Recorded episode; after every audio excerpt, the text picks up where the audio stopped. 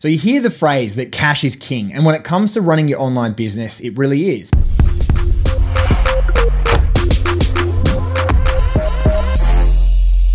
Because if you don't have enough cash hitting your account each and every week, then it tends to mean that it's harder to grow your business, it's harder to invest, pay wages.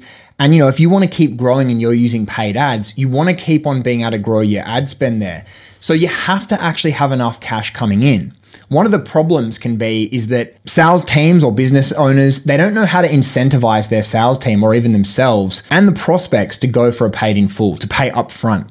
So here's a couple of things that you can do. If you're the owner of the organization, you have a salesperson, I highly recommend that you pay them more, considerably more for a paid in full sale. The other thing you should look at doing as well is actually giving the buyer a reasonable discount for paying up front. And this is one of the best ways that you can work it out. In fitness, it's not uncommon to have anywhere between a 25 and a 20% failed payment rate. So if you're charging people over, say, a six month period, people pay the first month and then they slowly start dropping off despite your very best efforts. So, what you want to do is you want to look at the failed payment rate of your organization, and let's say it's 20%. Well, you should definitely be thinking of giving at least a 20% paid in full discount because all you're actually doing there is actually hedging against the loss that's going to come anyway.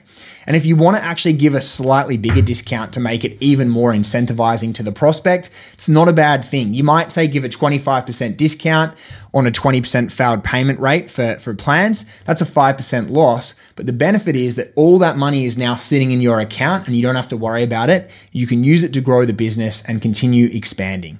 Thanks for watching the video.